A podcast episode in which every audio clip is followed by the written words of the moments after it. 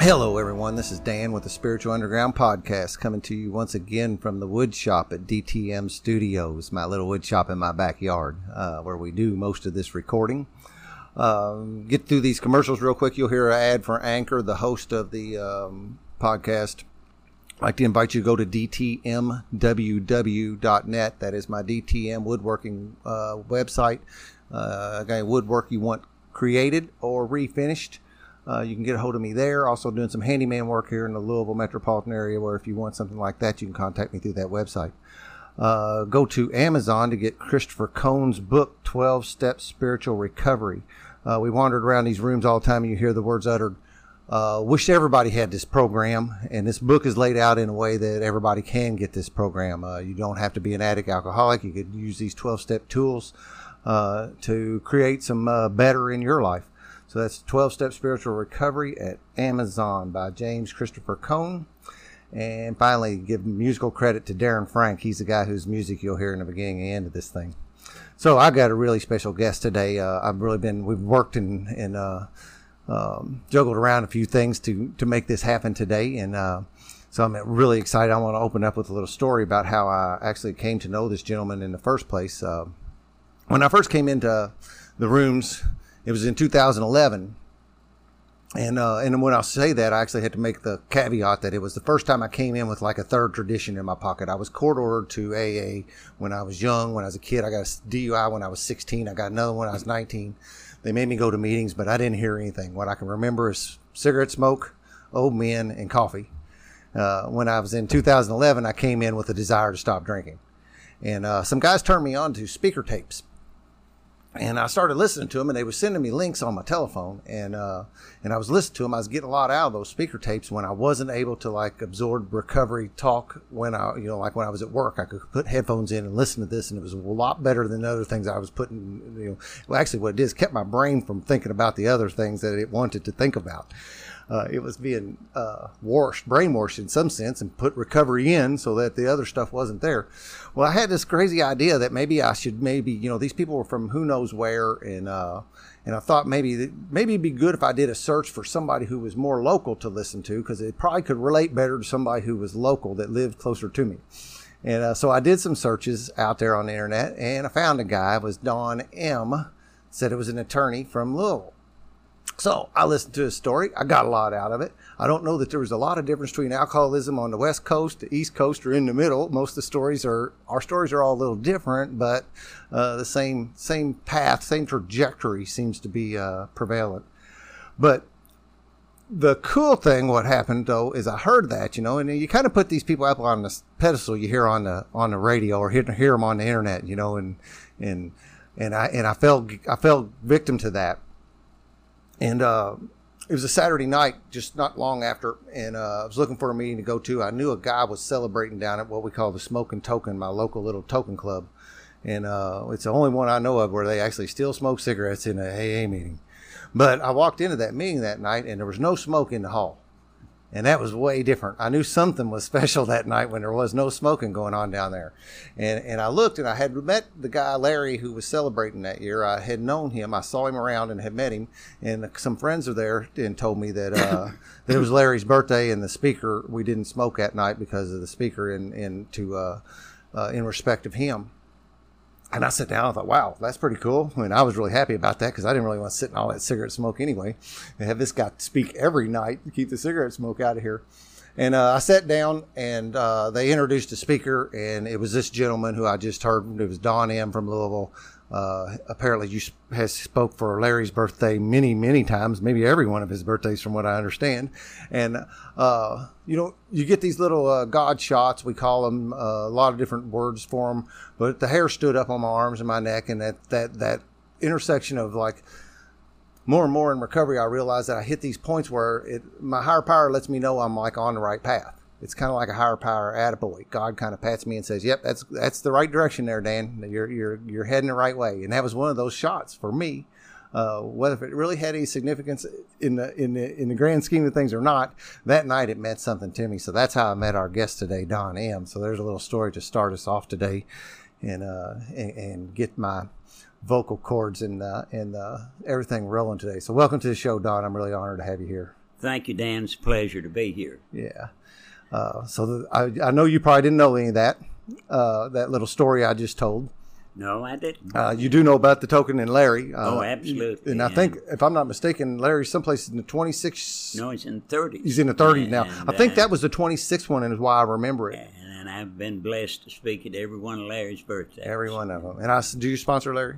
No, No, I've you just speak for- him. yeah. Just um, have spoken at all of his birthdays. Wow, that's a that's a big streak. and, and I guess has it always been down here to Uh, at some no, version? It's moved all Has it around. around? Oh, It was in Palmyra for a while. I remember yeah. one night going, of course, it's in February. And I remember one night going through uh, eight or nine inches of snow to get to uh, Larry's birthday. But it's something that's really important to me, and Larry says it's really important to me. And every year I'm, I ended by telling him that we'll be back next year if Larry and I don't drink or don't die. Yeah, there you go. Yeah, that's the trick to get a, get one year more sobriety. Don't drink and don't die. That's exactly Right. the key to being an old timer. Right. Don't drink, don't die. Yeah. So, um, you know, we don't have a, I don't really have a format here. You know, we can talk. Usually we start at the beginning most of the time, and that's it stays relatively chronological. Uh, we have a little more time than we would have, so we have as much time as you want to use. We're not up against the bell. We can end when you're ready to end. You know, so Okay. one of the things that's kind of neat about that is, as you know very well, that if you end up with that 40 minutes or so on an hour meeting, by the time they do 10 minutes of opening and 10 minutes of closing, uh, we're abbreviating our stories to get get that done. And uh, and I've heard you speak. I've heard a couple versions because that's one of the cool things about if you listen to people that actually are able to be recorded or you show up. I've heard you speak in person a number of times too. Uh, that that story's not this. You know, different different segments sneak in and that's part of that God leading me to talk. Hopefully, that that's guiding me to do that. That these certain elements sneak into one talk and they don't make it into another because you just really can't. Uh, it's a big, big, long story. Uh, the one thing I do want to make sure though is that uh, you know our book tells us to do the uh, what you know, what it used to be like, what happened, and what it's like now. Uh, you know, I really, really want that end of that. What's it like now? Because that's there. The icing is on the cake for the miracles that I call miracles. Uh, my sponsor has early on when things started happening for me. He asked me and recommended, suggested. He don't remember doing this. That's the funny thing too, is he don't remember doing this. Uh, I seem to have heard it that I start making notes of these cool things that were happening in my life that I could chalk up to the fact that I was in recovery, that I was working these principles and doing that. And my list kept growing, and at times things would happen, and I would call my sponsor excited about something, and he'd say, "Add it to the list, add it to the list." And in truth is now, when I go back and look at that list, it's really amazing of what God has done in my life since coming here and start practicing, you know, do, working these 12 steps and, and start doing the practicing these principles in, uh, in, in the best way that I can do that. Uh, so I definitely want to make sure we get to some of those towards the end too, because everybody's got them, right? Everybody's got them, and it sounds like your sponsor um, has some thinking in common with my original sponsor, who was Cherry C from Nashville, Tennessee. And what came to my mind is that Cherry frequently told me that a pen and piece of paper, or a pencil and piece of paper, are recovering alcoholics' best friends. Mm, That there's a whole lot of value in writing things down. yeah. So I'm, I think that's an excellent idea that your sponsor sponsor gave you there. Yeah.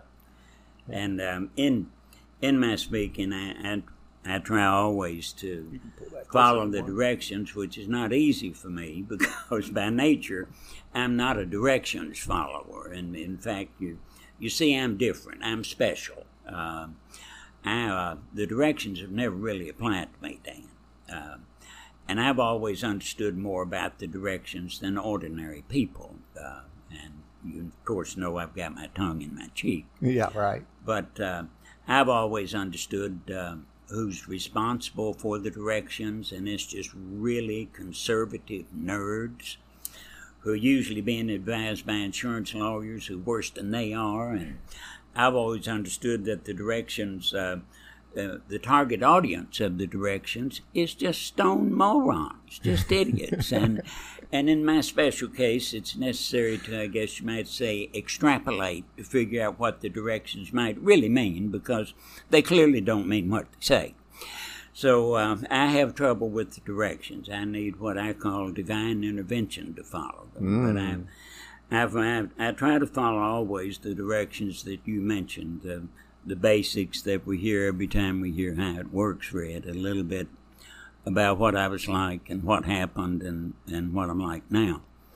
Uh, and you know, big distinction there. There's a tendency to paraphrase that into what it was like, what happened, and what it's like now. Mm. And there's actually a great big difference between what I was like and what it was like. Yeah, I'll have to go back and see what I God, There's a huge difference today in what it is like and I am like. Yeah, I don't have to be like it today. yeah.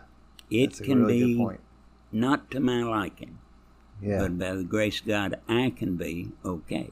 right. Yeah, And uh, there's actually another set of directions that, that really, really is important to me that we don't talk about nearly as much as we do the, the basics. Uh, the big book says words to the effect um, that our personal stories tell in our own language and from our own point of view how we've been able to form a relationship with our Creator.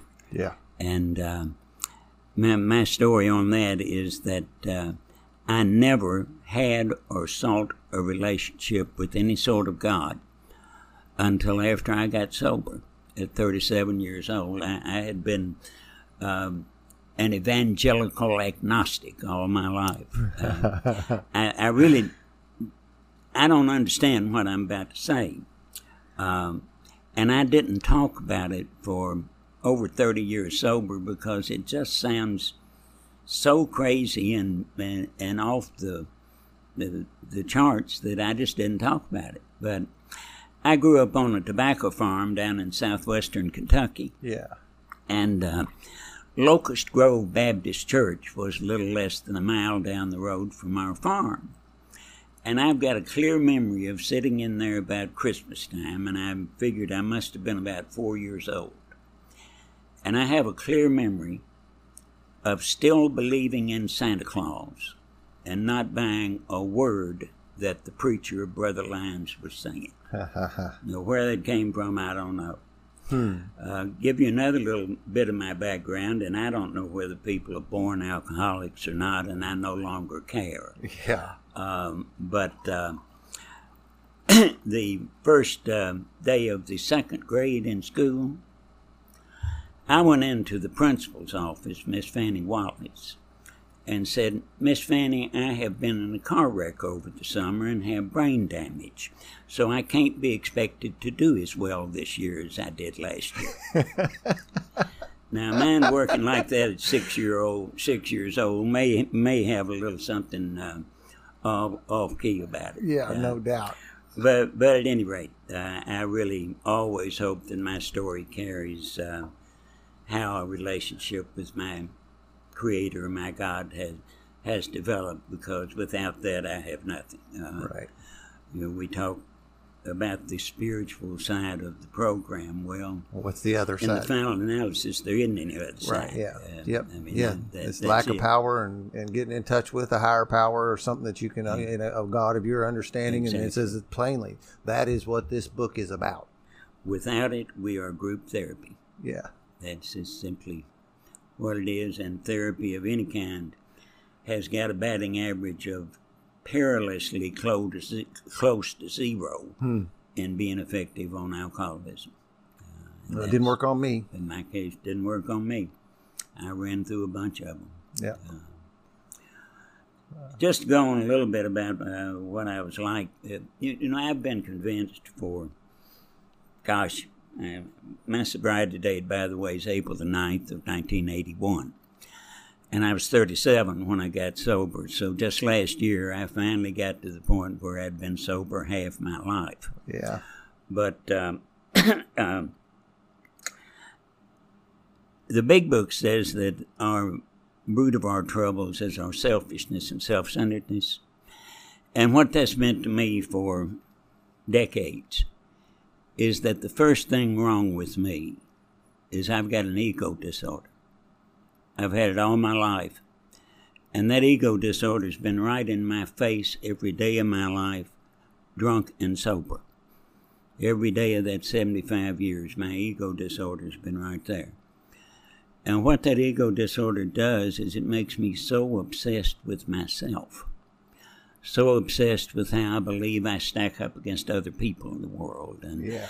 so obsessed with how I feel that I believed for a long time that the bedrock of my alcoholism, the absolute basis that was there years before alcohol came into the picture, can be boiled down to one sentence.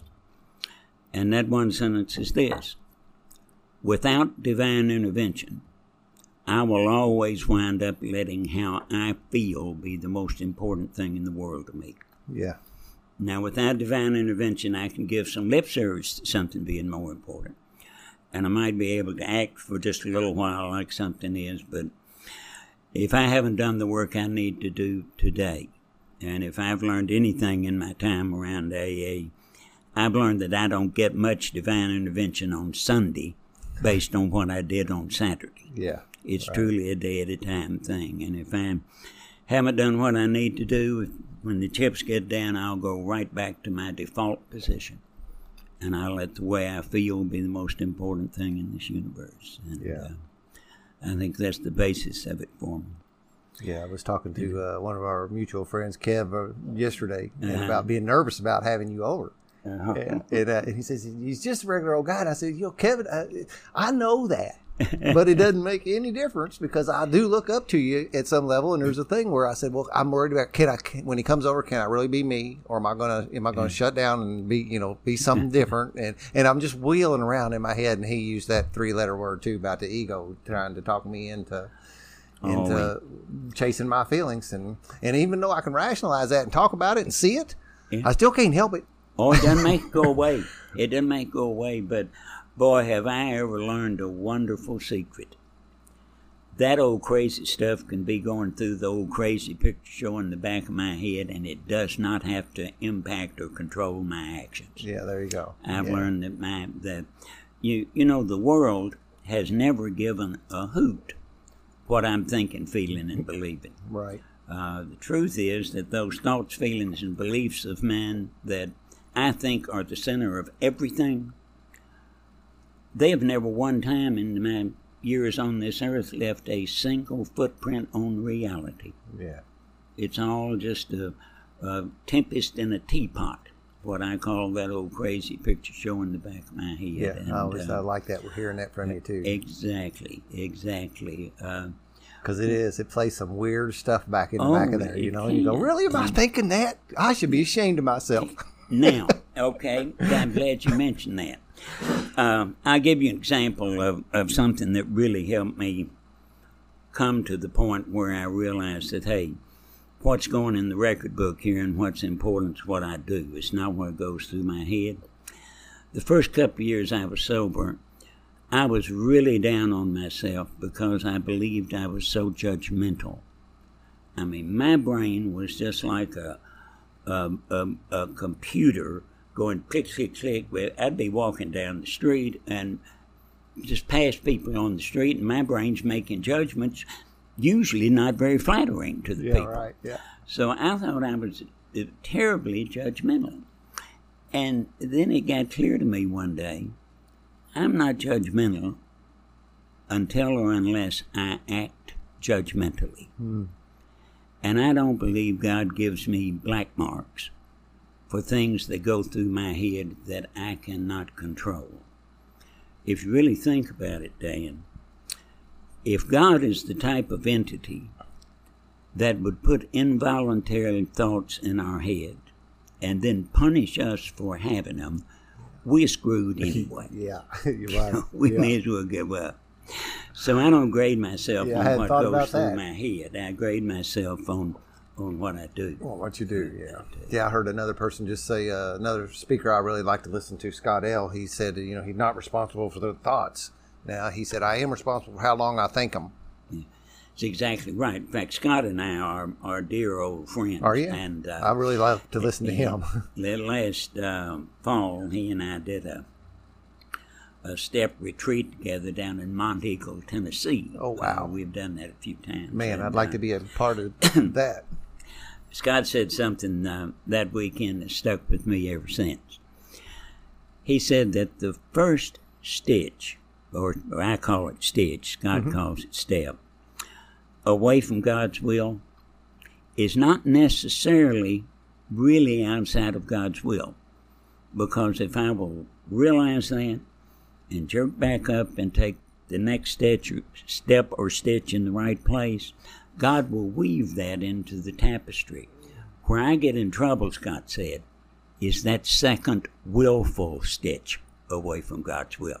Ah, That one's That where really I'm good. really on the road to perdition. Is Yeah. when I'm, I continue it after I've recognized that I'm away from God's will. yeah, that is really Scott- good. Scott's a wonderful guy. Well, I've poured a lot of Scott's tapes and stuff in his uh, his uh, like uh, big book studies and step studies. Some of the longer things that are you know hours and hours and hours. Because Right. I, you know, I'm, this might be a little ego talking too, but there's not a lot of guys that sit around and put more of this in their head, man. Because I sat at a desk where I could listen to speaker tapes eight hours a day and did for year after year after year after year of listening to it, and then I found my favorites, and you could find a lot of his stuff out there. And uh, he's got a five-hour one called "Promises" and something another I can't remember, and it's just I, I give it to everybody I know.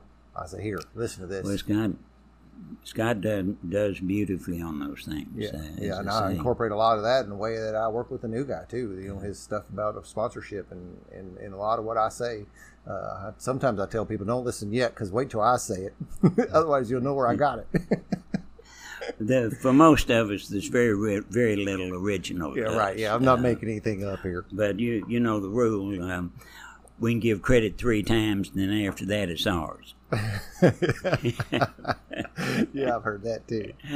But um, anyway, I, I want to throw in another little story about my childhood. Okay, just good.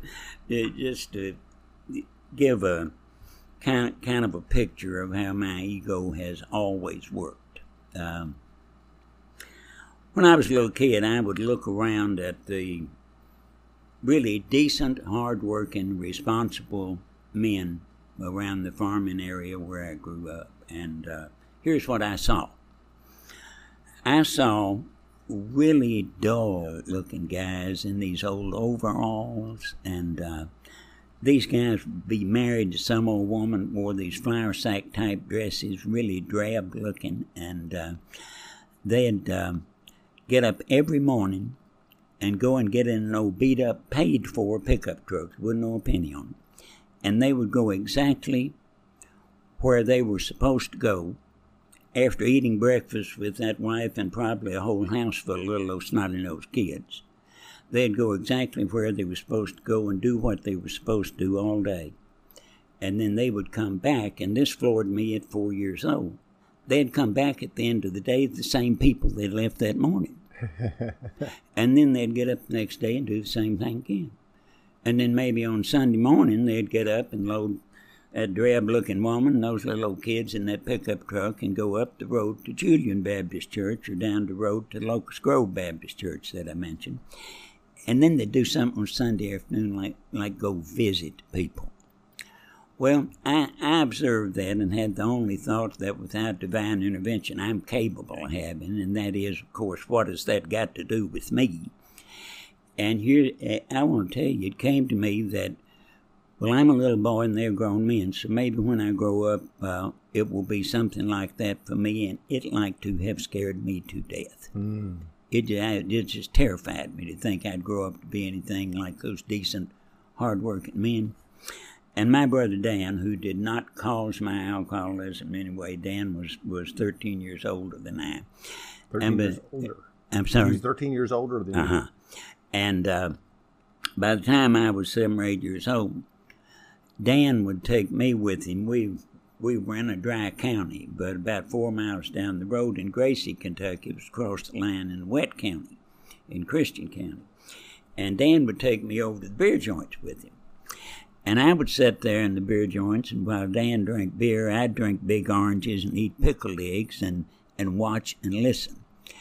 And I want to tell you, when I saw those honky tonk heroes sitting at that bar and doing really interesting romantic things, like staring down into that beer and turning that bottle around, tapping on it with a ring.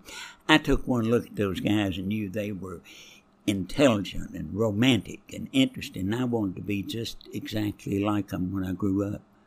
And I'd listen to them, and every one of them had a big deal going on. Man, something was just about Yeah, to right. pop, and they were flat going to be somebody. Or if it was a bad thing, it was the worst bad deal anybody ever had. And I took one look at that insanity and fell in love with it. Mm-hmm. I wanted to grow up to be just exactly like them. So you see, I always wanted to be an alcoholic. I just didn't know what the right name for it was. but uh, I can relate to the same thing of seeing the boringness of other people and, and seeing some guys that were doing some pretty wild stuff. And as I told you when we come in the door, we're sitting at the neighborhood that I grew up in. uh-huh, So some of this happened right here, right, you know. and and we have a down at the end of my little my little dead end road here. It's a circle and it comes back in the other way. And there's a pipe, a big about a five inch, four inch pipe that goes through a big oak tree. The oak tree's dead and gone now, mm-hmm. and this pipe goes through there and blocks that off down there. And now and again, somebody be all hopped up on a Saturday night or something and come flying down my street, and they didn't know the end of the street had that pipe across there. and they go run up underneath of it, and we'd hear the big crash, and you'd come outside, and of course, then you know, and you'd hear I don't know how it even got into my head, but you know, it was told to me that they were drunk and they were. You know, but it looked fun to me, right? You know, I Oh, was yeah, like, hell, that absolutely. that looks, you It- know, it I is. laugh, yee-haw, you know. And, and another thing, when we grew up down there, we called that the bar because that pipe was a bar that went through the tree, you know. So, Mm-hmm. like when we'd be sitting in the living room and be bored to listen to mom, and dad's friends talk and whatnot, you know, me and my Mm-hmm. brother say, "Well, hey, mom, uh, we're going to leave for a little bit. We're going to go down to the bar." and uh, and I remember if you look at no, that's the mom and dad explained what that meant, and there's just a little spot down there where we could go play in the dirt Right. and a little culvert down there, and and uh, but but later on, some exciting people started hanging out down there too, uh, uh, that that weren't from the place I grew up at, and they were doing cool things like smoking cigarettes, and had beer and and and things like that down there, and just s- lots of different but similar. I said, hey, those guys look like what I need to be doing. Can I have one of those? same thing, same thing. Yep. But um, I had the most interesting and romantic saga to tell about before I got sober that you ever heard of in your life, Dan. And I believed every word of it. Uh, my, capacity for self delusion is astounding. and uh, if I hadn't done the work I need to do today to get my help, it's fully intact. But uh, I, I had this story of my early life, but really my early life and my subsequent rise to power, about uh, having, by my iron will and my sterling intellect, pulled myself up by the bootstraps from the depths of poverty to these staggering heights I'd reached in life. And I believed that thing sincerely enough. I'd have us both crying before I got halfway done telling it. And uh, I don't think I was truly sober a week when I realized, man, what a load of baloney. we weren't even poor. Uh, in fact, we were better off than anybody else in the whole farming community that we grew up in. And you can probably already guess those staggering heights I thought I reached were a whole lot more staggering than they were high. uh, that that's uh, one one of the many aspects of my many splendored alcoholism. Uh, something that my high school English teacher would probably have called a disease of superlatives. And what that means is that without divine intervention, I won't think in terms of things like good or bad. An ordinary won't ever cross my mind. I'll go directly to the extremes of everything best, worst. And the truth is, drunk and sober, I've been a lot more ordinary than my ego's ever liked. Yeah. Yeah. But that uh, that that is the case. But anyway, what was really going on that first twelve or thirteen years was all that obsession with myself, and you know, self obsession is not peculiar to alcoholics. Cherry, my original sponsor, always said that selfishness and self centeredness is not just the disease of alcoholics, it's the disease of mankind, humankind. And that um, the difference in us is two things. Number one, it's more severe. Number two, we have the physical allergy to alcohol and the mental obsession with it. Yeah. But that obsession with ourselves, with myself, has always created so much pain and, and emptiness and difference and apartness down inside me that I've never been able to stand the way I feel without either running just as hard as I could and or stuffing something in there to try to make me feel good enough that I could stand it. Yeah. That, that ego disorder, man, without divine intervention, shuts me off from fellowship altogether. Without divine intervention, I have no peers. None. I can't be just okay with you, myself, or anybody else on earth. It makes me an egomaniac with an inferiority complex. Right. I can be above you, I can be below you, and insanely, I can be both at the same time. Right. Yeah. But it can't be just okay. Now, for the last 38 years, the 12 steps that are the program of Alcoholics Anonymous and the fellowship of Alcoholics Anonymous have filled up that same emptiness and soothed that same pain and, and done something about that difference and apartness mm-hmm. and made me just fine as long as I do on a daily basis what I need to do to keep it filled. But the first 12 or 13 years of my life really uh, what was truly going on instead of that interesting and romantic crap I thought. It was just a totally self obsessed kid trying to stay a half a step ahead of screaming fit, trying to keep all the balls juggled and the lights flashing, the mirrors working, the smoke shooting out so you couldn't see what I was and what I wasn't. Mm-hmm. And then I wouldn't have to stop and look at it because a part of me, I believe, always felt like that if I really had to just stop and look at what I was and what I wasn't, it would be like the earth would swallow me up through that emptiness in my own middle, just that disappeared. Yeah. And that's the mess I brought to my first drunk. Now, I was either 12 or 13, and that first night I got drunk, I uh, puked, blacked out, passed out, wound up getting in a lot of trouble. Woke up next morning with a terrible hangover, and the four horsemen were already gathered around me. Uh, that fear, terror, and bewilderment was all there. Um, had a terrible hangover, just so sick I thought I would die. And in fact, I, I'm convinced that if I don't drink again, I'll never be as sick as I was 80% of the days for 30, for 25 years. Yeah. Uh, and I, I, swore that I'd never, ever take another drink. That those Baptists around the farm were right in that very limited uh, respect. and, uh, and, and I'd never take another drink. Um, and I, I was sincere. And in a way, it was kind of effective because it was nearly a week until I got drunk the second time. And uh, the way things were going to go for the next quarter of a century, it was a near miracle for me to go nearly a week. And I got drunk that second time after all that trouble. I believe for exactly the same reason I got drunk the other several thousand times. Uh, because when I got enough of that booze in me, the magic happened. And most alcoholics have a version of this story. I didn't wake up next morning with all that terror, terror and think, man, the magic happened last night. All that I knew until after I got sober was that for a few minutes on my way to the puking and the trouble and all the other stuff, I had passed through a right pleasant neighborhood. But looking back on it, of course, it was the magic.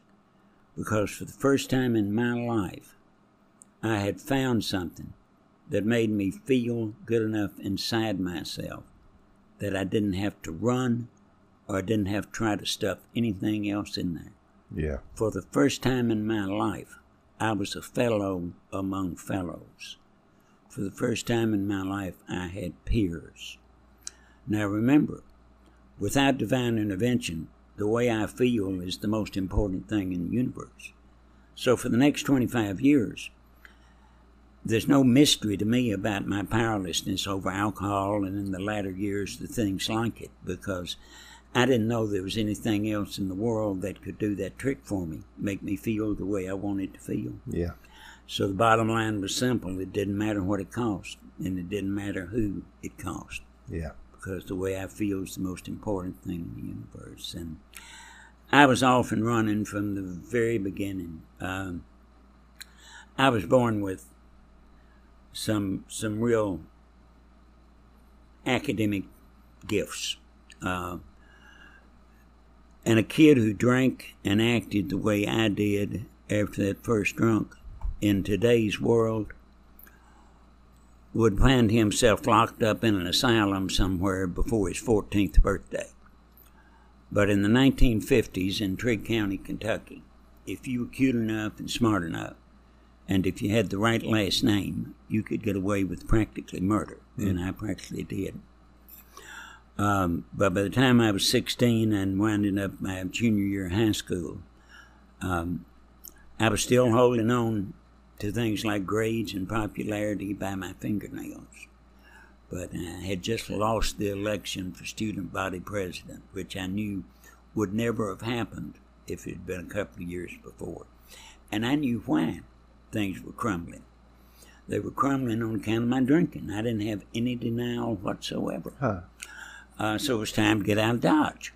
And I left uh, and uh, got on a Greyhound bus by myself and came 200 miles up to Louisville. Kicked around for a couple of three days and wound up on the doorstep of the University of Louisville. They gave me a bunch of tests, let me in as an early admission student with an academic scholarship. Wow. And my reaction to that was to stay so drunk the first semester that I lost all concept of day and night Wow. just passing out and coming to. Of course, I blew the scholarship. Then for the next seven and a half years, I worked full time, drank full time, went to school full time, and somehow got through undergraduate and law school with good grades. Wow. And I have no idea how that happened. Uh, Dan, I don't have a, a handful of really clear memories of that entire eight year period. But I could sit down and tell you, yeah, let me talk to you about what happened. Yeah, I couldn't. It's it's just all a swirling gray mass of alcoholic insanity. Yeah. Yeah. I look back at times, it's like looking through a veil. There's, Yeah. there's I can kind of see something that's back here, but I couldn't lay it out for you. That's right. That's right. And spring of 1968, I graduated from law school, and my daughter Dana, who's 51 now, was born. Dana, Dana was my only child for 21 years. I have a, a wonderful 30 year old son now.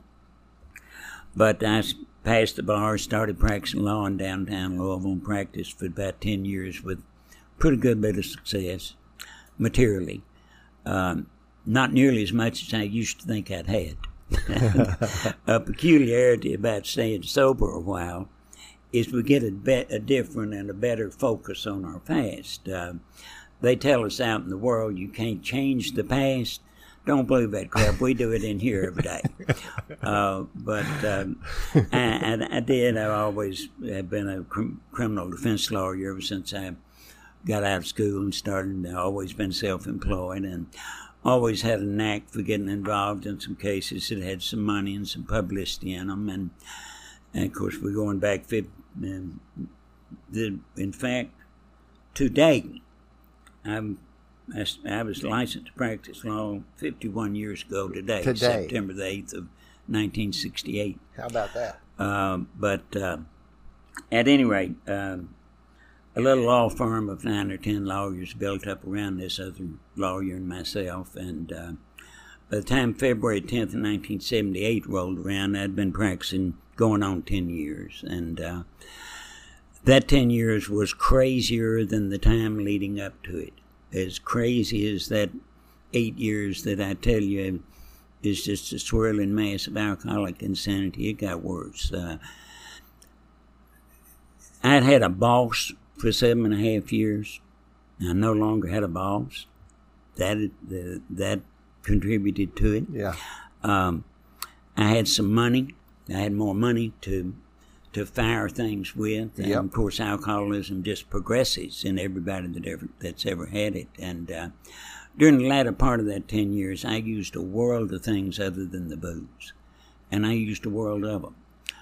But I, I generally tell people that uh, before they get their singleness of purpose knickers all in a knot, let me finish. Uh, it's uh, because my story is exactly like Bill and Bob's stories are.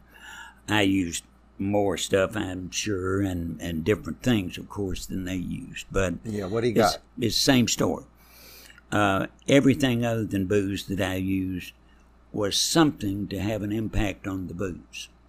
The booze was always the big tent, Yep. and everything else was a sideshow. And, I tell a similar story on that too. What I put in me was to help me drink the way I wanted to drink. that's right. I didn't put things in me that made that a problem. Right. I didn't like things that slowed me down.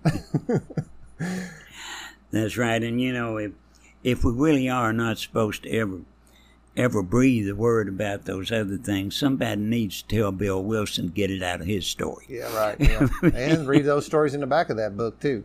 Absolutely. Uh, a big percentage of those books in the back Absolutely, of and- that, or the stories in the back of that book have that in part of it too.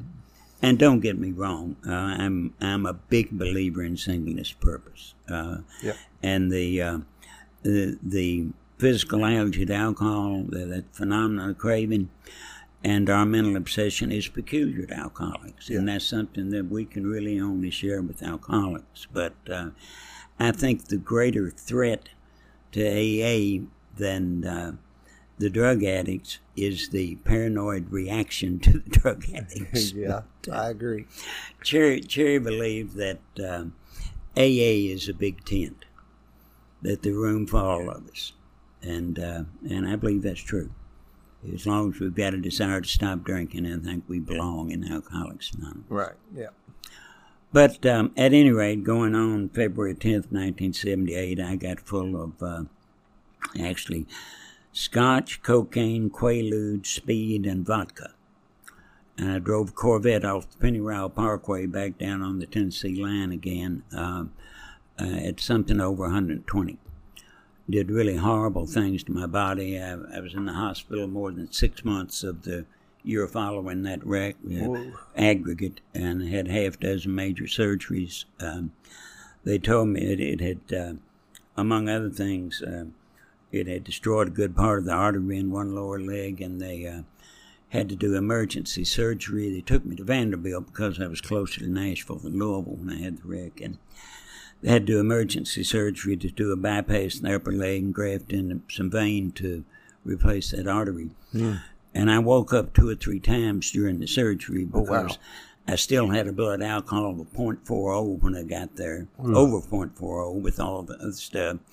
And they were scared to give me enough anesthesia to keep me under, afraid they'd kill me Kill you. Yeah. and uh, it had um, separated my pelvis and, and pulled my internal plumbing in two. So I didn't have a urinary function for over a year after that wreck. I had a suprapubic catheter, they call it. I didn't practice law for five more years. to give you an idea of the extent of my powerlessness and my insanity, um, after I got uh, moved back to Louisville, uh, which, by the way, I, I, I wasn't stood upright on a tilt table for nearly three months. So I was still, I had to be moved by ambulance flat on my back against medical advice. But they didn't know who I was at Vanderbilt and didn't treat me with nearly the appropriate deference, I'm here to tell you. But after I got moved back to Louisville, to the best of my memory, every day, my friends, and one of those friends is a mutual acquaintance of ours named John G. Yep. Uh, there are really only two or three of them who are still alive and out of the penitentiary, and they, they in AA. But uh, they would come in every single day and bring me booze and more dope than the doctors were giving me. And I would lie in that hospital bed and say really intelligent things. Uh, I would say things like, you know, fellas, anybody can stop drinking when the going gets a little tough. But it takes a man to lay in there with it when the bills start coming in. And then I would explain to him that a man ought not be out there doing the crime if he's not prepared to do the time. So give me, I'm laying there, by the way, with a prognosis of never walking without a brace on at least one of my legs. And the doctors had told me early on that they were sure we'd never find anybody who would ever restore my urinary function, that I would have that catheter stuck through my belly into my bladder the rest of my life. so I had that diagnosis. And that is insanity. Yeah. That's powerlessness. And when you really think about it, it's letting the way I feel in the instant and my desire to change it be the most important thing in the universe. Yeah. Letting that be more important than my child, more important than my profession, more important than whether I ever walked, more important than whether I ever peed, more important really than whether I lived or died. Right. Yep. And I'm convinced that after we know what we are, after we know we're alcoholics or whatever kind of addict we are actually, we put that first one in us. I'm convinced that is the most self centered act on the face of this earth short of suicide Yeah. because it's a conscious decision Yeah. that I'm letting the way I feel in this moment be more important than everything else. Everything. So, at any rate, um, to to shorten it up a little bit, in the five year, uh, the uh, see that was fair in three years and two months uh, following that wreck, I lost absolutely everything. Um, the uh, I had a young lady with me when I had the wreck who was not my daughter's mother. And at the time of the wreck, I was remarried to my daughter's mother. And uh, I'm certainly not proud of the pain that I caused in that area of life. And I've, I've had to do and still live a lot of amends on account of it. But I'm not going to fail to laugh at myself where I've been ridiculous. Um, of course, I got a brand new divorce right after the wreck. And, uh, the young lady that was with me was hurt badly, but not nearly as badly as I was. Uh, Of all things, she was wearing a seatbelt, Ah. uh, and um I wound up married to her. And during this period of time, she had to leave me on account of insanity because I was in some kind of asylum, I call them, 18 times in a two and a half year period Wow. uh, and she had to leave me and was staying with some girlfriends and died in an accident. I had last laid eyes on my only child, Dana, in January of 1980, and I did not see her, talk to her, or have any communication whatsoever for over three years. Wow. The guys had had to kick me out of the law firm I'd founded because of the social and legal pressure that my public behavior brought on them. Right. State of Kentucky jerked my law license shortly after that, uh, and it was all gone. We had built an office building down at 440 South 7th in Louisville, and the Internal Revenue took my portion of that and a couple of other things, and the mortgage companies took the houses the ex-wives were in, and it was just all gone. Uh, I, I lived for about a year up until the fall of 1980, which was six months before I got sober, without an address. I did not sleep under the bridge, but the only reason I didn't was I could always get somebody to take me in. Yeah. And sometimes, in fact, frequently, it was strangers. But I could always get somebody to take me in, but I had no address. Had no home, I had no car, had no clothes, my teeth were rotting out of my head, had no place to go. Everybody that I know who knew me during that period, including the people in recovery that had tried to 12 step me, had concluded that I was hopeless. And I had too. Uh, fall of 80, I wound up at asylum number 17.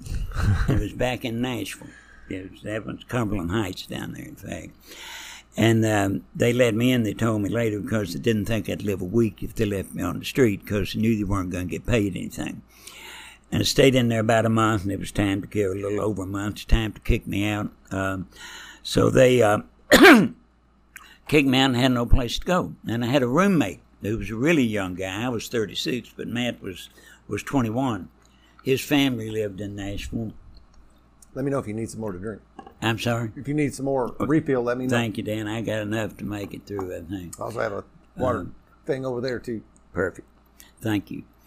But it, his sweet family and those folks really weren't involved in in AA that much. Um, you know, sometimes we get to thinking we've got a monopoly on spirituality in AA. Yeah. Uh, my sweet wife, Sharon, never been in AA, doesn't need to be in AA, not in a 12 step program. Wakes up every, every morning more spiritual than I can get after two hours of prayer, meditation, and intensive work with another alcoholic. and yet, every once in a while, I have to bite my tongue from saying something like, Well, honey, what do you know about spirituality? You're not even an alcoholic. Yeah. And the truth is this I'm, I'm convinced. In 1934 and 1935, God took pity on the spiritually handicapped and put the same spirituality that people had been enjoying for millennia in a form so simple that even we could grab hold of a little corner of it and be okay. Yeah. But at any rate, those sweet like folks that. said, Why don't you come stay with us a few days? We're trying to figure out what to do with you. I wouldn't live with them a year. and the first six months I didn't stay straight, but it got better and I had to get better because I, I'd lost the ability to use a knife and fork on food effectively, not just properly, effectively. I mean, I was a complete wreck of a human being in every way. Um, and I did get better. During that six month period, I went to a world of, of meetings there in Nashville. Almost all of them at the 202 Club, we call it. It's actually the Friendship House, but because of its address, we call it the 202 Club. and I got, went to a world of meetings that six months. Got to where I could go two or three weeks sometimes without getting ripped. Hmm. And that was a world record for me. And they only put me back in an asylum one time on Valentine's Day of 1981 in that entire six month period. And the rate I'd been going twice a year in the asylum looked like the picture of mental health. And uh, late March 81, I got on my most recent drunk, and it was another one of my pop off vodka slash Listerine drunks. And I have honestly drunk buckets of both those things. And uh, this is not a joke. I have better memories of the Listerine. I, I can stand to smell Listerine today, but I can't stand to smell that old cheap hot vodka. But on this most recent drunk, I was drinking and taking everything I could get my hands on. And by the time April the 8th rolled around, which is the most recent day I drank, I'd been drunk 10 days or two weeks. And uh, sitting on the edge of a bed in a motel in Nashville. And I know now that a loving God that I had never asked for anything, that I didn't even acknowledge existed, gave me the most beautiful, life saving, and life enhancing gift that I have ever had, or that I will ever have. And that gift is at the very heart of my being to this very day. And it's a little bit hard to describe because it wasn't a change of mind. I didn't know anything was different. There were no different thoughts, feelings, or beliefs. What had changed, though, and I didn't know it, for the first time in my life, not knowing why I was doing it, I started voluntarily following suggestions about how to run my life, hmm. even though I didn't understand them, I didn't agree with them, I didn't think they would work, and I surely did not want to do them. And that's the difference in me being sitting here in your shop doing this podcast today and me having been rotting in a pauper's grave for over 38 years. Yeah. By the time I, by that time, the phenomenon of craving had progressed and made the point where the physical need for alcohol was the most powerful, most painful thing I've ever felt. Drunk and sober, I've had 13 or 14 major surgeries. Um, the last one in June and of this year, and none of them have hurt me nearly as much as each one of the last couple of hundred times I came off ethyl alcohol. Most horrible experience I've ever been through in my life. Most addictive, most destructive substance I've ever put in my body. But uh, by that time, it took three or four days after something separated me from alcohol because I'd physically lost the ability to separate myself Yeah.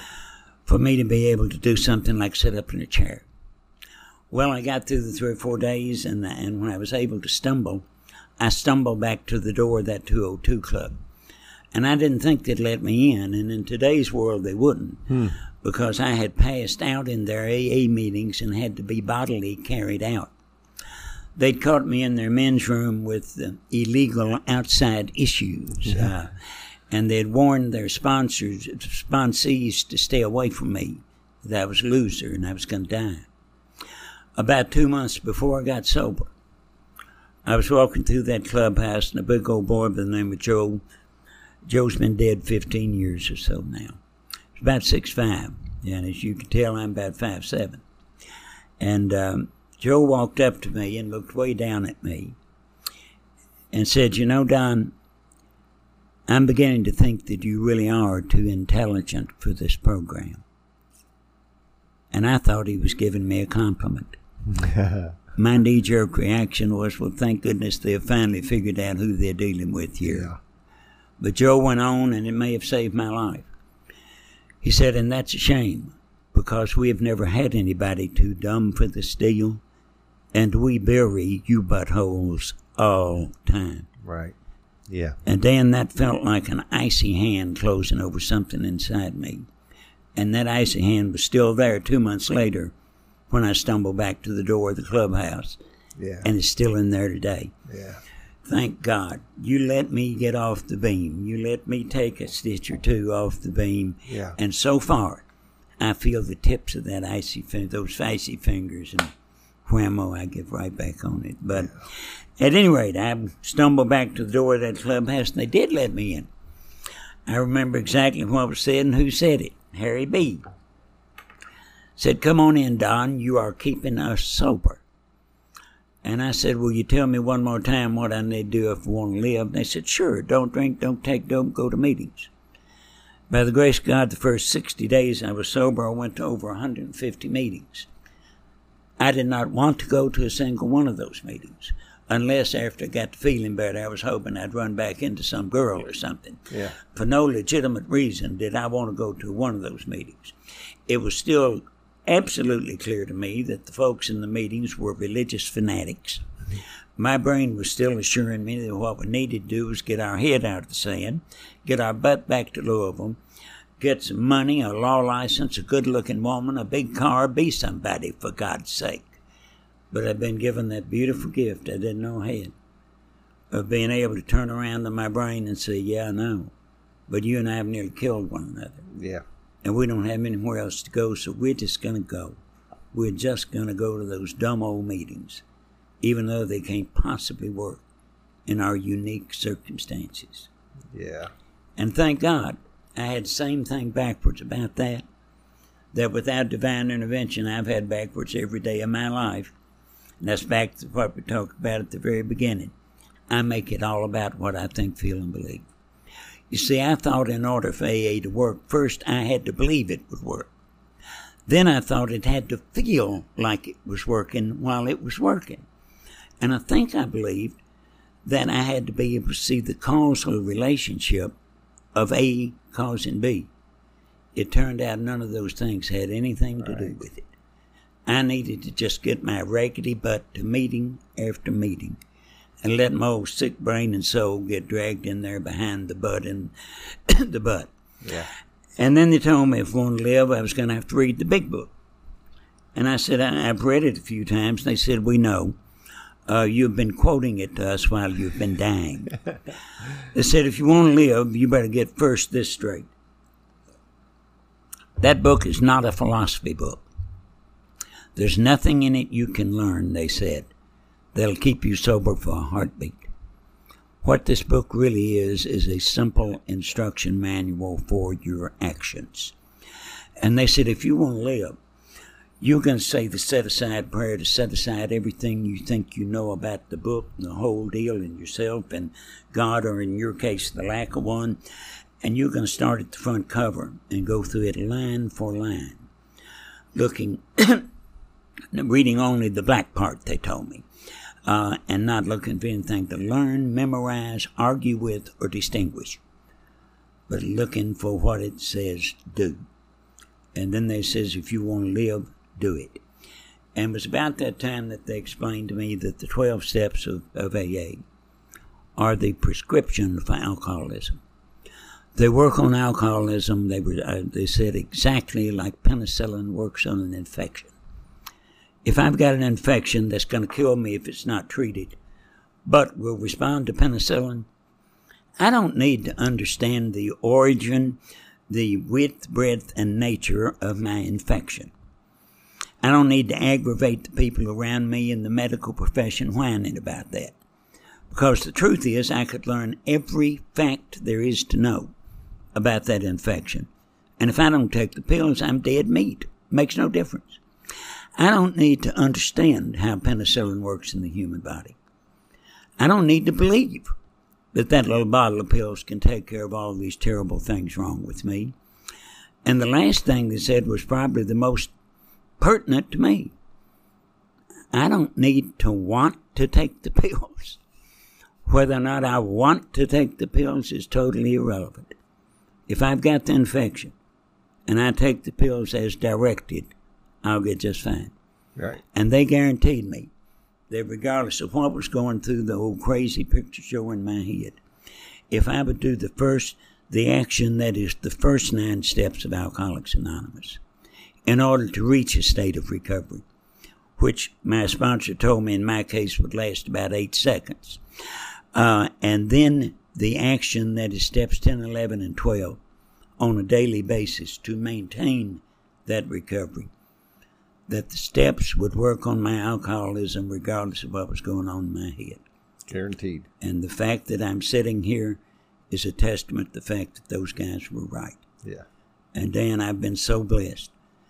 I've been able to see the miracle of that very thing working in the lives of hundreds Yeah. of alcoholics over the last 38 years. Yeah. So that was critical. Um, the third thing they told me was that I wanted to live, I was going to have to get on my knees every morning and every night and ask a power greater than myself to get get to get through without drinking or drugging and or and and uh, I explained to him my problem with the second step that the second step was killing me. There wasn't very much of me that wanted to live. There really wasn't that last two or three years, but there was a little part that wanted to live. And that little part had known for a fact that for a couple of years that the only outside chance I had of living was to somehow get this AA deal. And I believed in order to get it, I had to somehow make myself start thinking, feeling, and believing the way it looked like to me you folks thought, felt, and believed, Hmm. or more like it. And I explained to them tearfully that I'd tried every way I could and I couldn't change a hair of my thoughts, feelings, beliefs. So I had to die. And I finally heard them. I'm sure I'd heard this a hundred times or it, it had been said in my presence, but I hadn't heard it. They said, Oh, Don, you've got that backwards too. We have never suggested that you think, feel, or believe anything. And my mouth probably fell open because I think that's the whole ball game. They said, Well, no, we wouldn't do that. Said in the first place, you're far too ill to have any valid thoughts, feelings, or beliefs whatsoever. and they said in the second place, the issue of whether you live or die is going to be determined solely by what you do. What you think, feel, believe won't have a thing to do with it. And they said, by the way, going back to the big book and the steps, get it out of your head that recovery is a learning process. They said you got to learn a tiny bit. They said, in your case, Don, you've had enough information about AA and recovery for over two years to stay sober a day at a time the rest of your life without learning one single new piece of information. What's killing you, dummy, is not what you know and don't know. What's killing you is what you're doing and not doing. Hmm. So they told me that if I wanted to live, I better get down on my knees and start saying those words. And what was going through my head didn't count. I nodded at him tearfully, and my thought was in a pig's butt. I'm not doing that's the stupidest thing I've ever heard. I'm not doing that crap. In the latter part of April, a couple of weeks after that, over my brain's loud veto, embarrassed, even though I was by myself. As far as I was concerned, I started getting down on my knees every morning, every night, and talking to the wall, asking something I did not believe was there to do something I did not believe could be done. Yeah. And the twin miracles of the second step happened. The first part of it is that I didn't have to wait until my mind had taken the leap of the second step. If I had waited until my mind really believed Right. that a some kind of metaphysical power greater than myself Yeah. could get me out of the humanly hopeless dilemma that we all accept we in we are in if we've done step one properly. If I'd had to wait until the penny dropped on that, I'd have been in that pauper's grave.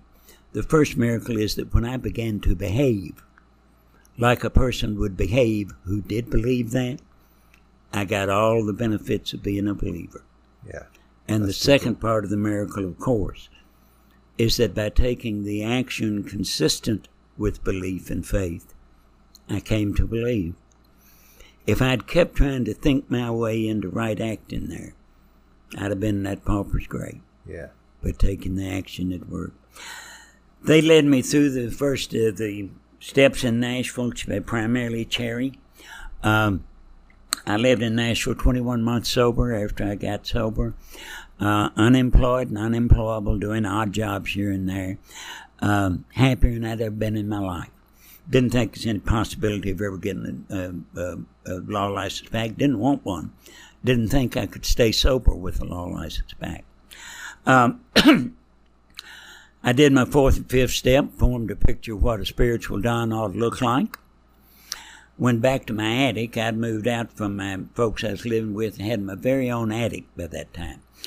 And I, I took the big book, followed directions exactly, spent one hour reviewing the first five steps. Uh, looked like I'd done okay, so you know we have nearly a half page on page 76 with about steps six and seven. There's Right. not another word in the first 164 pages of the book. And I was convinced that six and seven were where, with God's help, I had gotten that far on the God's help thing. I went to work on me to make me into what I had decided a spiritual Don ought to be. So I got down on my knees, said that seventh step prayer, and proceeded to do that for the next eight years until I was nine years sober. In the process of steps eight and nine, to my surprise, as a byproduct, my law license got put back in order. Hmm. I want to tell you the forgiveness of non alcoholics for us Yeah. when we finally start doing the right thing passes all understanding. It's not even fair, Dan. Yeah. So you're right. We, we are treated better than the poor schmuck that just kept on showing Just up and doing doing what the they were right thing. supposed to. We are truly the prodigal children. But at any rate, at 21 months sober, I had a choice. I could stay in Nashville and starve to death, or I could go back to Louisville and try to practice law again, because I couldn't find a minimum wage job. If I could have found one, I would never have left Nashville. My fear of coming back to Louisville was so great, and to this day, I don't believe there was any paranoia in that. Hmm. I think it was reasonable fear. The crap I'd done in human terms, I don't think I had any business showing my face back in Louisville. I think a loving God poured oil on the troubled waters of my past, keep the worst of what I had, had feared from happening. Um, came back, um, nothing. Uh, came back up I 65 in a barred 10 year old car with everything I owned in the passenger seat of the front seat. My former law partners had rented me a furnished room and had, made, had had paid for me a month of an office, a safe two blocks from them, so it couldn't get any more crap on them when I messed up again. Uh, second month I was in town. By God incidents, uh, I had never been to a conference, had only a, a, a vague idea that they existed. But the Kentucky State Conference was in town, and conferences were bigger then. There were fewer of them, and they were bigger. There were 2,000 people here that year. Wow. It was at what's now the, I think, Clarion that was then a Ramada um, on Hurstbourne Lane at Yep. the at the 64. Yep. And the Sunday morning speaker was supposed to be a guy who became a, a good friend of mine, uh, Don P. from from Colorado. Don's been dead several years now, and uh, the Saturday morning speaker kept going on and on and on. And I don't know the protocol of conferences, and I got to pee really bad. See, the doctors were wrong about their prognosis. I've been sober 38 years, and I haven't owned a brace for my leg for over 39. Mm-hmm. And about a year after the wreck, the head of urology down at Duke University did put my plumbing back together. And I don't know whether they're going to blackball me from AA if I get up, walk out, talk, or what. Right. But finally, about an hour and 20 minutes, I got to go. So I headed out from the big hall toward the men's room. And three or four members of the host committee, one of whom was Bernie, who wound up being my Louisville sponsor for 16 years before his death, were out there huddling on what to do about the fact that they didn't have a Sunday morning speaker. And Bernie looked over at me and said, I heard him talk over at Hubbard's Lane Friday night. Let's stick him up there. So at 22 months sober, they stuck me in front of 22 or 2,000 people. Wow. And I thought it was the most horrible thing to ever happen. And as my First time I've judgment usually is on events in my life, it was 180 degrees off. Right. It began the rest of my life. And then the last 36 and a half years since then, that was February of 83, I've spent considerably more time traveling and working one on one with alcoholics than I have practicing law. And God has taken care of me just beautifully. Yeah. It people began to ask me to speak here and speak there, and uh, people began to be them ask me to be their sponsor and do this and do that. And that same month, February of '83, I saw Dana, my only child, for the first time in over three years. wow. Two months later, she moved in with me Ah, and lived with me throughout her high school years. And we Miracles. just had a ball. And uh, she lives in Chicago now, but has a vacation place up in Carroll County. And uh, Dana and I in touch every day. She's been in Al-Anon over 30 years. And, cool and she went with me in 2010. I'd been asked to go over and do the steps and uh, Kiev, Ukraine, and Moscow, Russia. wow. And Dana had done a two year apprenticeship on her art in Russia Hmm. and has a thing for languages, is fluent in Russian. Oh, wow. So she went with me and did the Al Anon part without an interpreter. That is very Uh, cool. So uh, Man, she and I, uh, she and I just, we, we have, and th- this past May, she was the Al Anon speaker at a at an AA conference down in Mississippi, where I was one of the AA speakers, and we just love it when we get to do stuff I'll like bet. that. Yeah, that's uh, special. No doubt. at any rate, um, and we need to wind up. I know here, Dan, but I do want to talk a little bit about what's done, what God's done for me. yeah. Um, I mentioned uh, that I flew past steps eight and nine, or six and seven rather, and believed that to be where I went to work on me with God's help. And I want to tell you, I, I worked in good faith, and I used good faith tools. I was using prayer, steps, and by the way, on the prayer, after I started acting as if getting on my knees in April of 80, 81, I could count the mornings and nights I missed getting on my knees on my fingers. Um, and there's nothing more important than my sobriety, in my sobriety, than getting on my knees morning and night. Now, a good half the time in all those thousands of mornings and nights, I hadn't wanted to. A whole bunch of time, I haven't felt like it. In fact, could have gotten a medical written excuse I didn't feel like it. Right. Yeah. More times I could have gotten my affidavits from clients, lawyers, and judges. I didn't have time to get down there. Um, many times I've been so scared and obsessed with something that it's clear to me the words are bouncing off the walls and ceiling couldn't possibly be doing any good. Sometimes I have trouble remembering the last word I just tried to pray. I'm so obsessed with something about me. Now, that doesn't happen nearly as much as it used to, thank God. But at any rate, I thought that that was invalidating my prayers after mm. I had come to believe there in Nashville. So I went back to Cherry, my sponsor, with that problem. And Cherry said, Don, your ego's going to kill you yet. He said, let's examine this. Said, are you under the impression that God is not aware of your needs unless you clearly delineate them?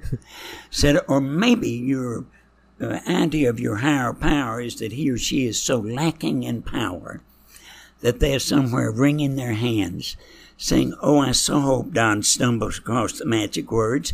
I want to do this, but I can't do it unless Don says it just right. And he went said, In your case, I know it's subconscious, but I think it's worse than that. Said, I think you subconsciously think you'll state it so eloquently that you will sway God into doing something God wasn't going to do otherwise. He said, Dummy, if we approach prayer, the steps, any part of our recovery, in any way as an intellectual or psychological endeavor, it will not work. It will not work any better than all the intellectual and psychological treatment plans for alcoholism have worked. And that's mighty close to zero. Yeah. But uh, at any rate, I was trying really hard on these character defects. And of course, it was the ones that were making me uncomfortable that I wanted to get rid of. Yep. Uh, and that were inconsistent with this idea of who I thought I ought to be. And I'd grab them figuratively by the collar, slam them up against the wall, and say, Come here, God, give me a little help. We get rid of them. God never came. Mm. It was primarily relationships with the women folks and, and financial chaos that was killing me. Finances and romances. Same old story. Nothing unique about me. Uh, May of 1990, some things happened that I'm going to go uh, into, but Cherry had died in the winter of 89 90, and I'd gotten Tom B from Avon Lake. He and I had spoken some conferences together, and I, I liked Tom. I asked him to be my, my authority sponsor. Bernie was my friend and my sponsor. And I'd gone up to see Tom, and, and some things happened that weekend that I was there that caused me to begin to look at six and seven an entirely different way. And it turns out I'd missed the boat entirely in the first place, this idea that I can have an idea of what a spiritual don ought to be, that's hubris. Yeah. That's absolute unexcusable ego. That I would have an idea of what God's plan for my life would be.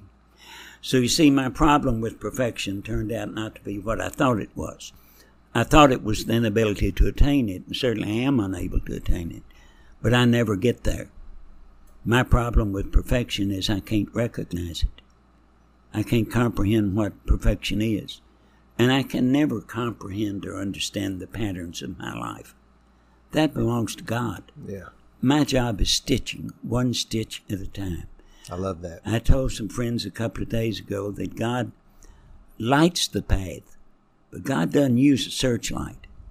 God uses a penknife. He only lights it one step at a time. Yeah. And Great. if I listen to that divine spark that I believe that's in every one of us, mm-hmm. and just take that next stitch and leave the patterns up to God, things work out.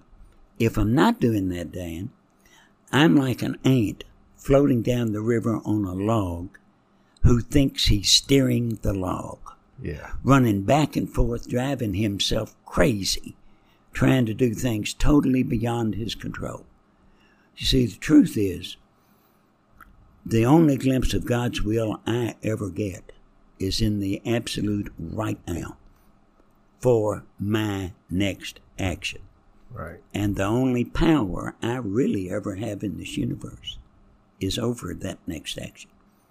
And when I keep it that simple, things begin to happen. And it turned out six and seven weren't where I went to work on myself with or without God's help. It was where I accepted that I can't effectively work on any of my character defects any better than I could work on my alcoholism. Yeah. It's where I come back to my God, lay everything at my God's feet, and say, Mom, Dad, here it is.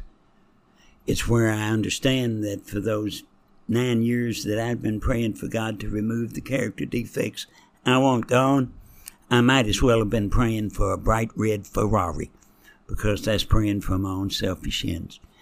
The real purpose of this deal is not for me to be sober, spiritually, and happy. That's a wonderful byproduct of it. But it's in the seventh step prayer, it's in the third step prayer, it's on page 77 in the eighth and ninth step prayer. You see, what's wrong with me at its core is self centeredness. I can't effectively treat it by any form of obsession on self. It's like trying to put out a fire with gasoline. Yeah. And what I've got to do, you know, third step prayer, take away my difficulties. Not so I can be sober and spiritual and happy, but the victory over them will bear witness to those I would help. Seventh step prayer, don't take away all my character defects, God. I don't know which ones need to stay a while. And don't take away the ones that are making me uncomfortable. I may need to keep those to help somebody later down the line. Remove only the ones that stand in the way of my usefulness to you and my fellows. Yeah. Eighth and ninth step. Yeah, we're trying to put our lives in order, but that's not our real purpose. Our real purpose is to fit ourselves to be of maximum service to God and those around us. Yeah. And that's what it is. And I wind up by saying this. If in May of 1990 I had uh, made a list of what I thought, and I was nine years sober and had a good life, you know, sponsoring a room full of people and speaking all over the country, law practice going well. Uh, made a list of the best I could have in every area of my life the spiritual, the material, everything. And God said, Okay, Don, I grant it. I would have shortchanged myself in every single area of my life. When I'm willing to really come as a little child and just try to take that next stitch and not, not be concerned with whether people love, comfort, and understand me, but be concerned with whether I can love, comfort, and understand them.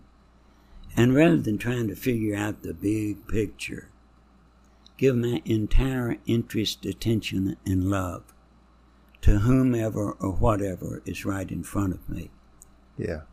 God takes care of me more beautifully than I ever, ever could. My sweet Sharon and I started dating that same month, May of 90. Mm. Come December, we'll have been married 29 years, have never argued, and I, good God willing, we never will. Pray on our knees together every night we have ever spent under the same roof. Wow. Um, I sponsor some guys that are counselors and psychologists, and uh, they tell me it's not healthy to never argue, and uh, I tell them they're welcome to their healthy relationships. I'm doing okay over here, thanks. Yeah. Uh, and if you caught me arguing with anybody in the last 30 years, somebody was paying me. I will not argue with you because God's relieved that horrible need to be right. What difference it make who's right, for God's sake? Yeah. Uh, yeah. and the um, the bar association that I had so so embarrassed has honored me until it's just unbelievable, and that's nothing I've done. I've said to you today what I did with my life. I destroyed it, and there's no human way to get from where I was in 1981 to here. But that bar association has put me on Citizens for Better Judges to determine if people are qualified to be judged. They've they've made me chair of that. They've they've made me a master at Inn of Court with the most important lawyers and judges and, and the dean of the law school in in, in Kentucky. Uh, They've told me, come to the bar dinner, you're getting the pro bono lawyer of your award. They've said, come to the bar dinner, you're getting the award for professionality and civility. And God's got such a sense of humor.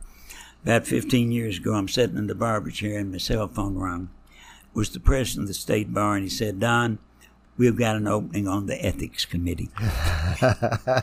so for over 10 years, I served on the state bar ethics committee and the ethics hotline so that if a lawyer in Kentucky had an ethical problem and called me and did what I said do, even if it turned out I was dead wrong, that lawyer was 100% insulated from any disciplinary action.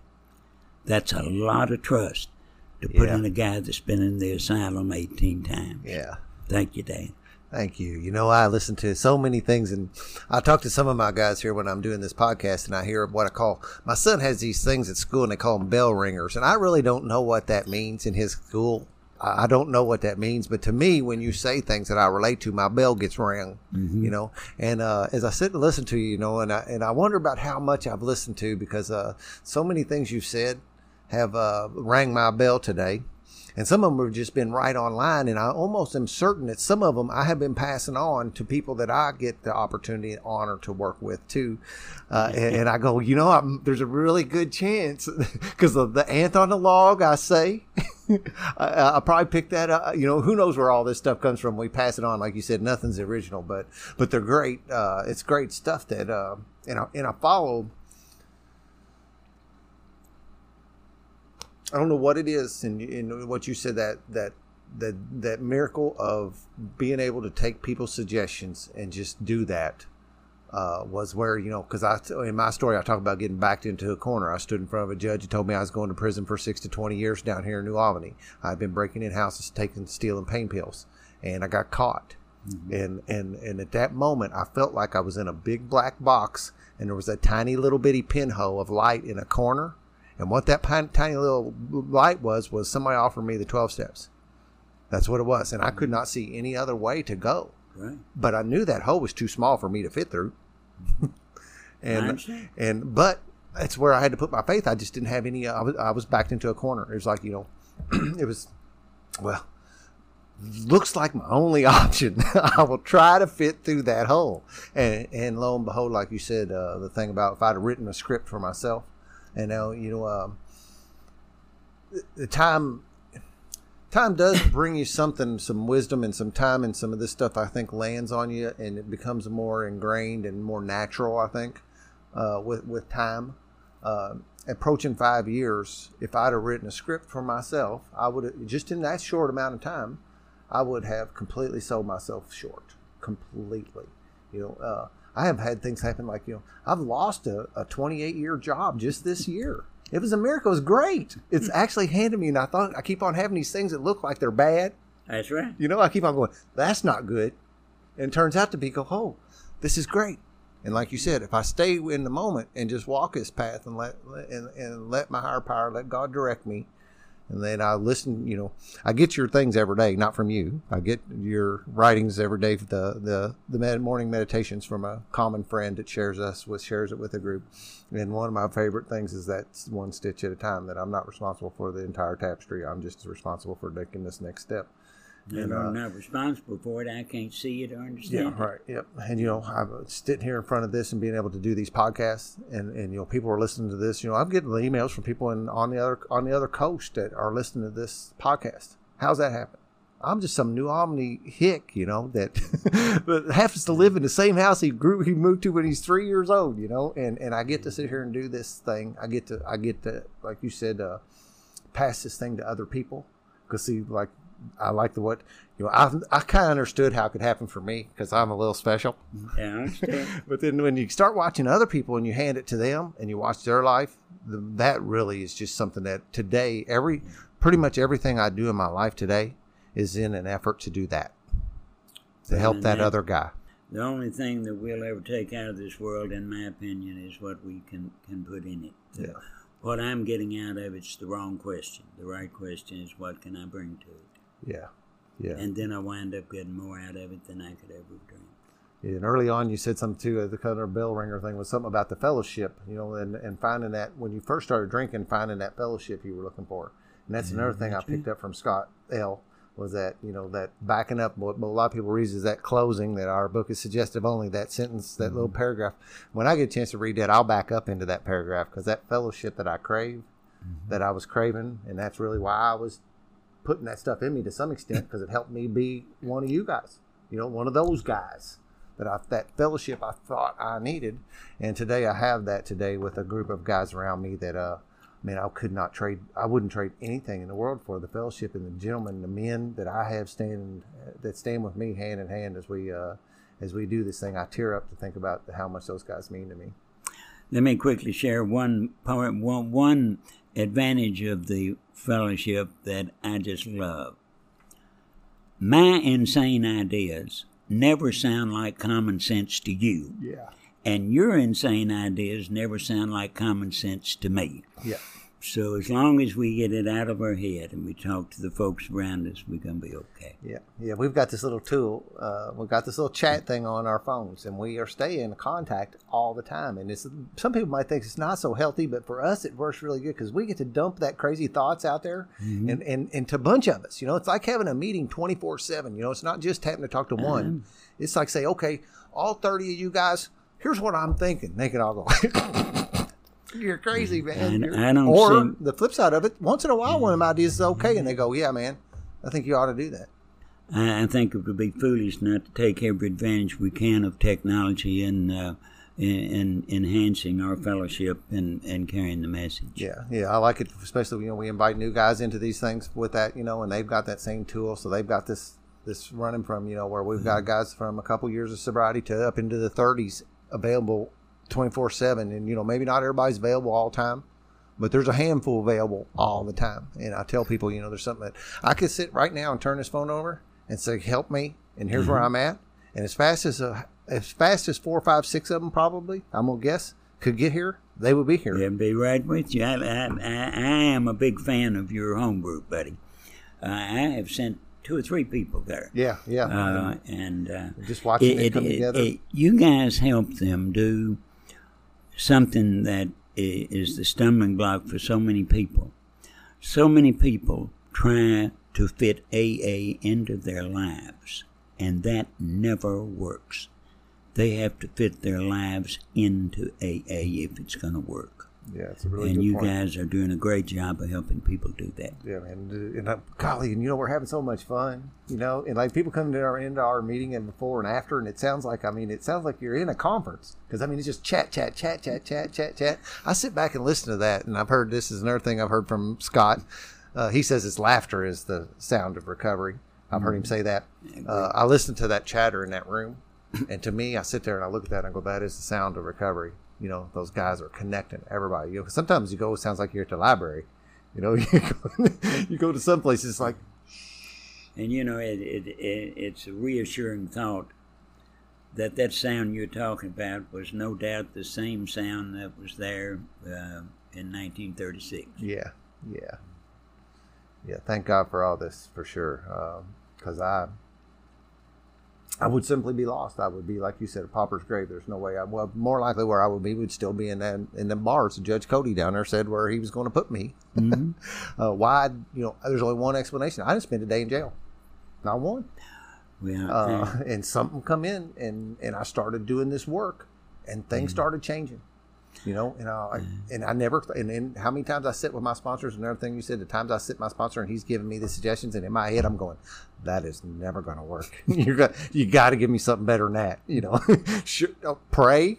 That's what I'm put those are my directions for this this seemingly insurmountable obstacle is you're telling me to go home and pray and then I would go do what he told me to do and whatever that was and and and and it again worked out beyond my understanding I can share that with him today but you know back then I couldn't do anything but inside my head just going you know BS BS that that this guy nope not going to work and it's, it's prayer and it's action. yeah Do you know how you turn a toothache over to God? You go to a dentist. If you don't believe it, next time you get a toothache, pray, do an inventory on it, and call your sponsor and let me know how that works. good point I want to turn things over with God with this great spiritual and intellectual Yeah. thing, and it's lifted off my shoulders. I turn things over to God with my feet, not with my mind. At any rate, and by the way, you, you mentioned passing things on, maybe that I had said. You're not only welcome to do that, you're welcome to pass on anything you think I said.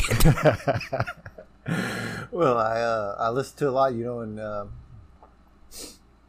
you was talking about some gifts, you know, and I don't know where they came from. Uh, I would have told you some time ago that I can remember people's names. I'm no good with names.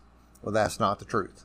I am fantastic with names. As a matter of fact, I am so good with names it's almost scary. I see people, and a year or two later, we had I had a guy come up to me two years. I didn't know how long it'd been since I seen him. He come hung around with us for a month or 2 and then disappeared. And I saw him just a couple months ago, and he walked up, and I could remember his face, and I could remember his name, and I could smile at him and say hello and use his first name. And uh, the lights it flashed on a guy's you know, ball cap down, didn't want to look anybody in the eye, and somebody remembered his name. Uh, and that's that's not me. That is not me. That's a gift that has been handed to me. And the same thing comes with being able to remember all these little sayings. You know, all these little things that I've picked up from listening to all these speaker tapes and listening to all these speaker meetings and and read and and done all that sticks somehow or another. And I've told you that I couldn't, that I wasn't possible, that that wasn't capable of doing that at some point in my life. Kind of like what you said about thinking that you were poor. Uh, I'd have thought that I wasn't smart enough to remember all this stuff, and uh, turns out that's uh, that's not the case. You know.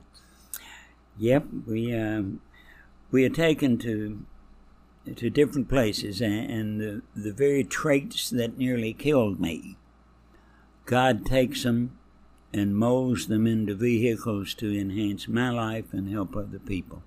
My tendency to be really obsessive and compulsive about things.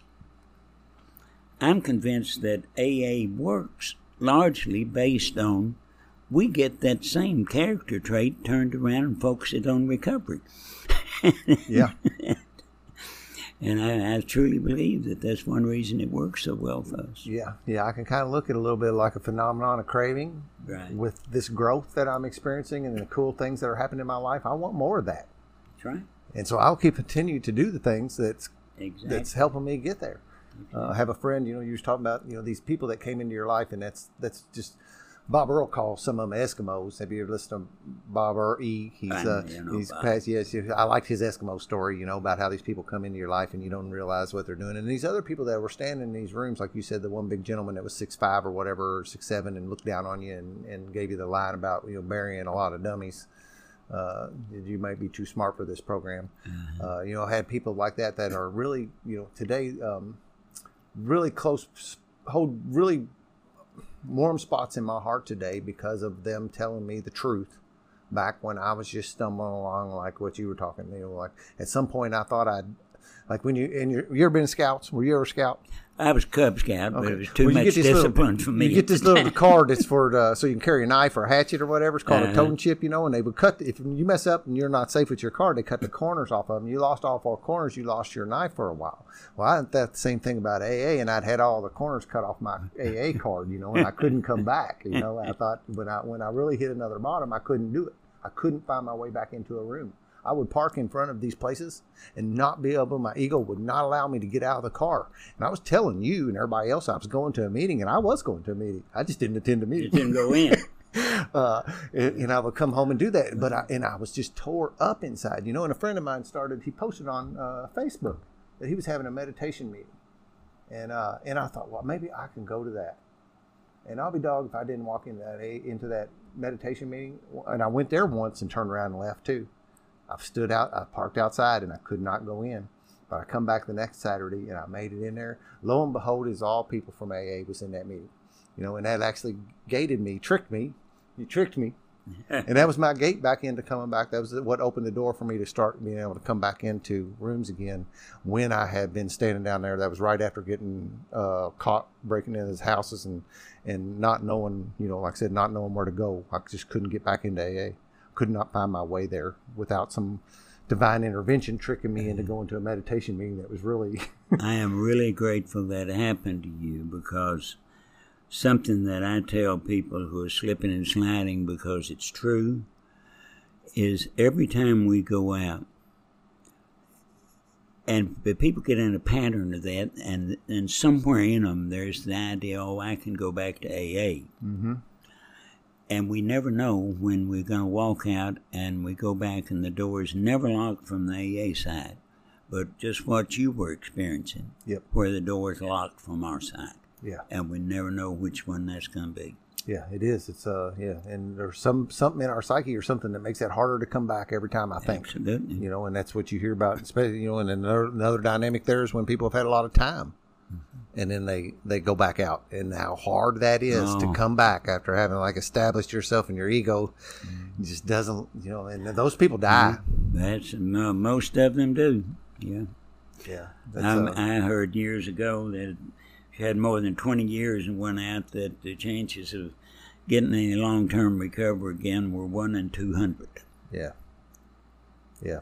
Uh, I believe that. I, I, I share that I, I really never knew death like I knew, like I know death since coming here and seeing how many people die as a result of this of this disease within the first two weeks of a guy who come in and and, and uh, that when I came in with my third tradition when I wanted to stop when I, when I came and showed up then I met a gentleman and and he you know like you said some of these people had an in, uh, instant impact on me I saw something in them instantly that drew me and I was like you know that there was just a magnetic attraction thing and this guy named Joe did that.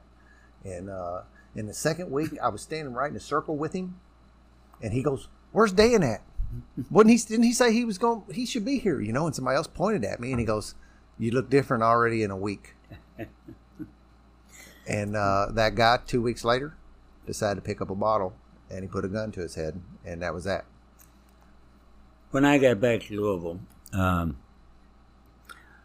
very quickly I uh, started practicing law a couple of months after I got back with Billy H. And uh, I was covering a civil deposition for Billy. I'd been back town two or three months. And uh, an old court reporter that I had known ever since I started practicing law was there taking down the deposition. And at the end of the deposition, um,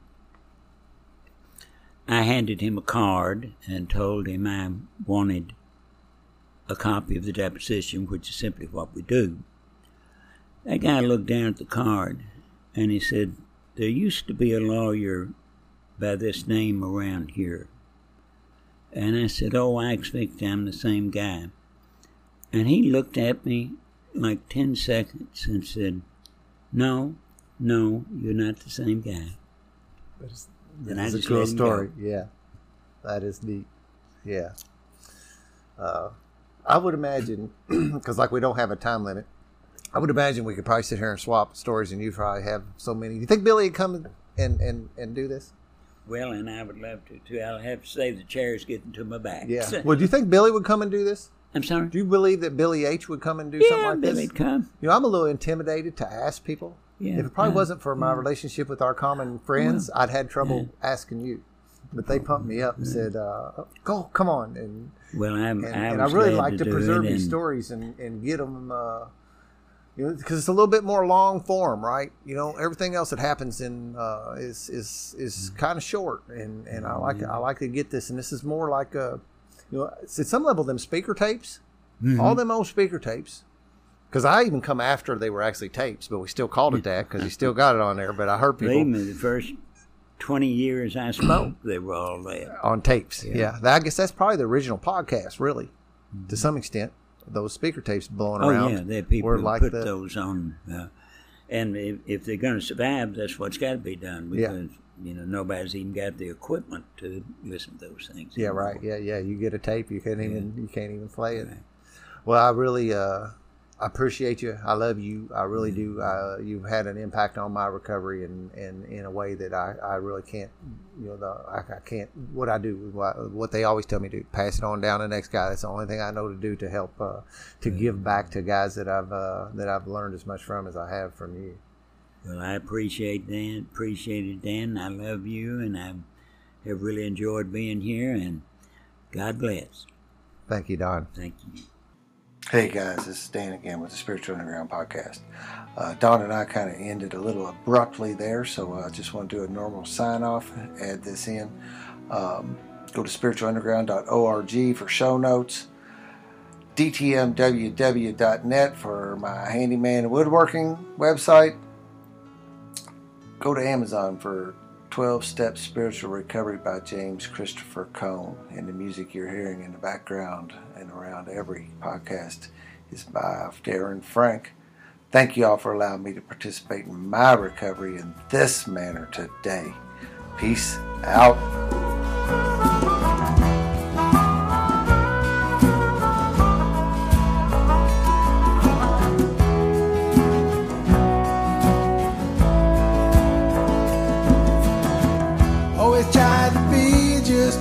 Wanted.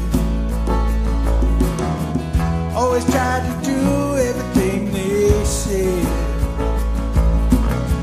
Only did the things they would approve of. Lock away all your dreams inside your head.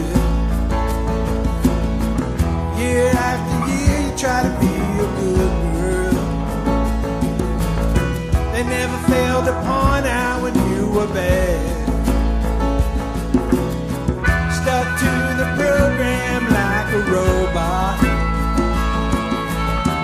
Became a trophy for mom and dad. But inside you want more.